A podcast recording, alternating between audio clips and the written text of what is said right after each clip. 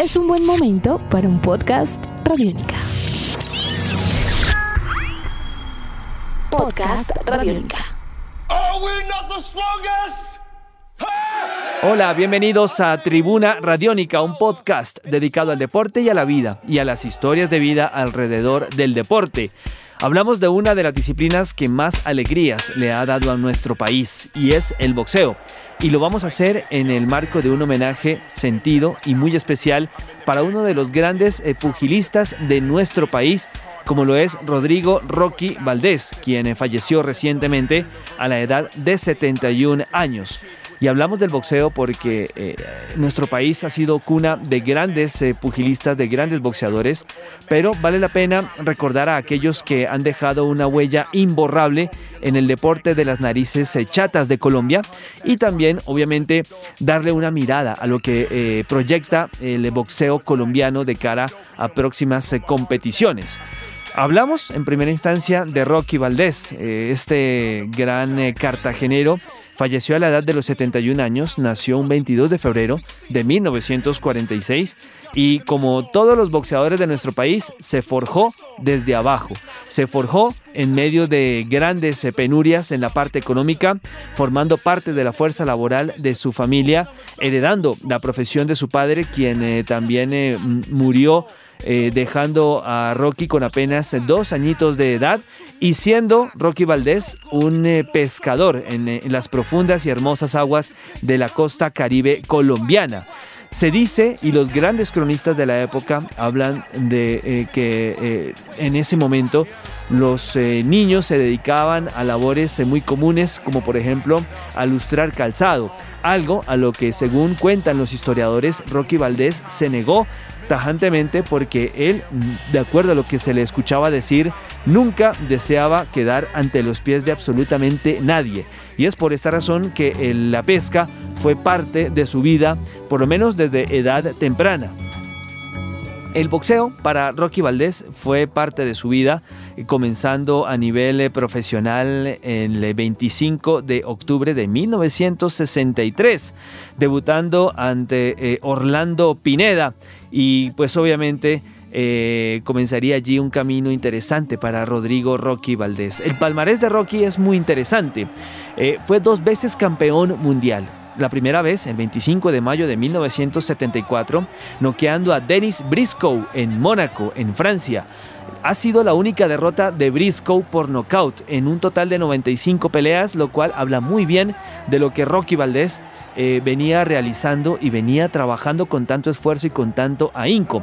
Un año después, en 1975, el Consejo Mundial de Boxeo lo escoge como el mejor boxeador de ese año junto a nada más y nada menos que Mohamed Ali. Vamos a escuchar eh, un fragmento de una entrevista eh, concedida hace muchos años, en el 2010, a un eh, medio de comunicación local de Rocky Valdés, hablando acerca de qué se sentía ser en aquel entonces campeón del mundo. Bueno, eso es una, eso es una alegría para mí y para todos los colombianos y para el mundo entero, porque cuando uno es campeón mundial, todo el mundo entero sabe que uno es campeón mundial. Y eso allá, allá donde vienen las, mejores peleas para donde, hay plata. Uno de los eh, grandes eh, aspectos que hizo fuerte a Rocky Valdés es que después de ese gran periodo de fama supo administrar su dinero, supo trabajar y mantener a su familia, a tantas eh, personas que lo rodearon y que también lo apoyaron en su debido momento. Después llegaría la posibilidad de ganar el título nuevamente y lo hizo otra vez ante Dennis Briscoe el 5 de noviembre de 1977 en Campioni de Italia. Perdió ese título en el año de 1978 y en la década de los 80, en 1980, se retiró. Su récord, 63 peleas ganadas, 43 de ellas por nocaut, 8 derrotas y 2 empates. Gran homenaje para este gran boxeador colombiano. Hablamos de Rodrigo Rocky Valdés.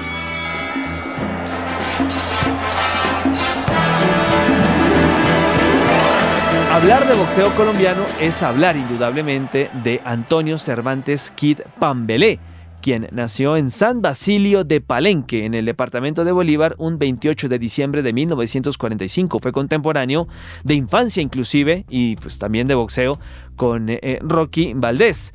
El 28 de octubre de 1972, hablando de Kid Pambele, eh, en el gimnasio Nueva Panamá, en aquel país, ante 15.000 espectadores y en el primer minuto del décimo asalto, Pambelé obtuvo el título de campeón mundial. Fue el primer boxeador colombiano en consagrarse campeón mundial como tal en la categoría Welter Junior, versión AMB, Asociación Mundial de Boxeo, ante el panameño Alfonso Pepper Mint Fraser. Vamos a escuchar a continuación esos momentos dramáticos, pero también felices para el boxeo colombiano en el relato de Napoleón Perea Castro. 28 de octubre de 1972, Antonio Cervantes Kid Pambelé, primer campeón del mundo que tuvo el boxeo colombiano.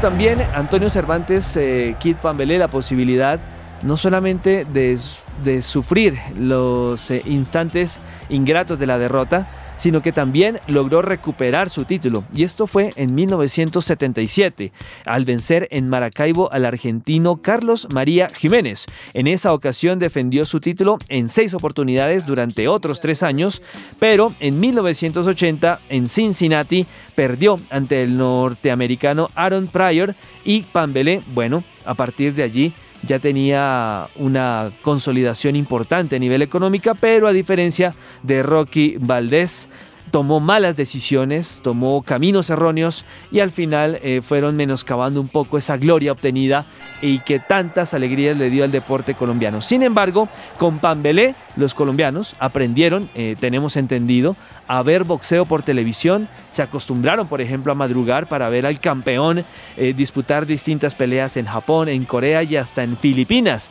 Además, Kid Pambelé fue el eh, boxeador de nuestro país que más tiempo ha logrado mantener el fajín de campeón o el cinturón de campeón y esto también forma parte de la historia de este gran deporte.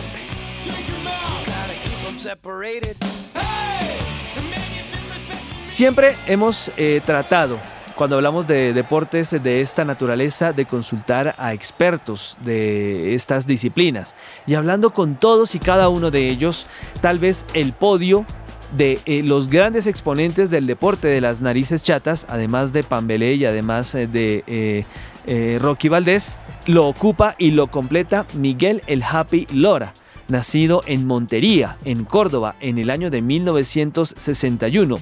Miguel Japilora fue campeón mundial en la categoría gallo de los 118 libras, esto versión del CMB, Consejo Mundial de Boxeo.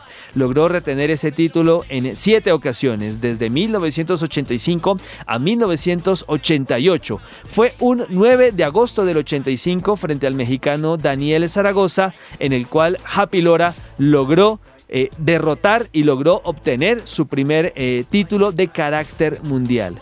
Fue considerado durante esa época como uno de los mejores boxeadores del mundo.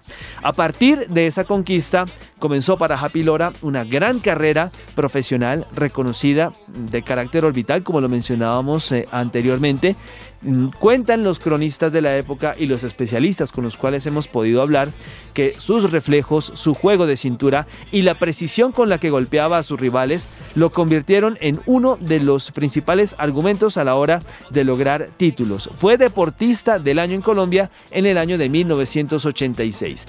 Estos campeones mundiales lograron distinguir y lograron mantener a nuestro país en lo más alto de eh, la cumbre mundial hablando del deporte del boxeo.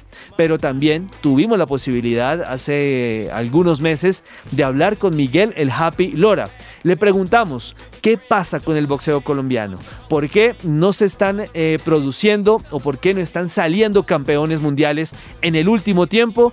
¿Qué ocurre con los boxeadores colombianos? Pues bueno, esto fue lo que nos dijo el boxeo lo han mercantilizado mucho, ¿me entiende? En muchas formas diferentes. En caso de que en, a nivel mundial ya han creado varias, varias asociaciones eh, anteriormente habían dos, que era el Consejo y la Asociación Mundial de Boxeo. Entonces, ahora hay como, como seis o siete asociaciones y eso ha dañado el boxeo. Anteriormente, para, para pelear por un título mundial, antes tenía que tener 60 peleas, 70 peleas y tener un requisito de ser un gran boxeador, llenar unos requisitos. Hoy, hoy cualquier boxeador que hace 3, 4 peleas ya pelea por un título y no tiene las condiciones y no llena los requisitos, entonces eh, eh, en la primera defensa pierde el título y no son boxeadores vistosos. Eso ha dañado el boxeo.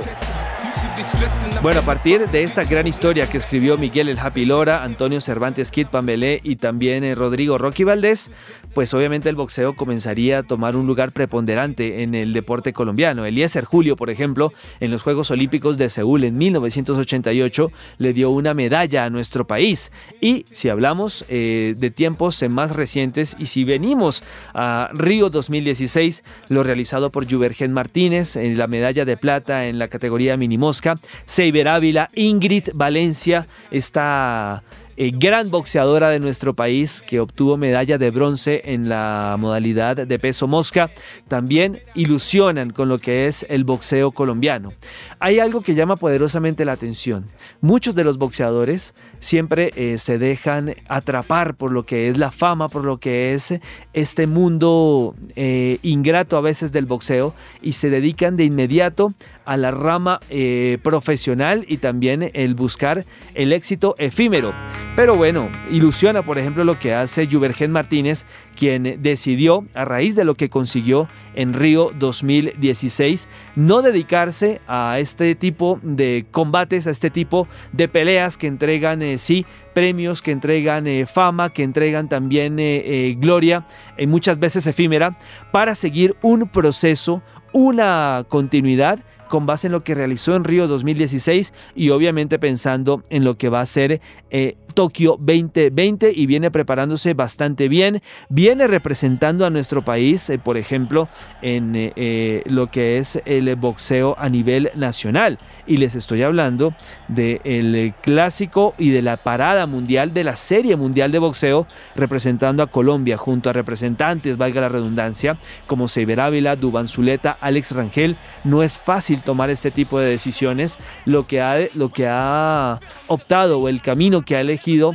Juvergen Martínez es un camino largo, complejo, pero que obviamente habla muy bien de él y obviamente da muchísimas esperanzas para lo que pueda llegar a ser el boxeo colombiano. Lo efímero que puede llegar a ser la fama, pero también lo ingrato que es este deporte, muchas veces conspiran para que Colombia no vuelva a tener campeones de carácter mundial. Además que no es un proceso adecuado, ya no lo contaba Happy Lora y lo entendemos perfectamente, así que ilusiona el presente del boxeo colombiano en eh, los guantes de los exponentes que les acabo de mencionar y esperemos que así sea y que Colombia siga sintiéndose orgullosa de nuestros grandes pugilistas a nivel nacional e internacional. Hasta pronto.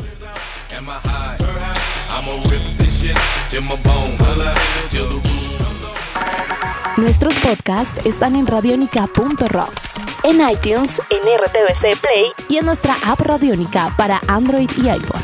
Podcast Radionica.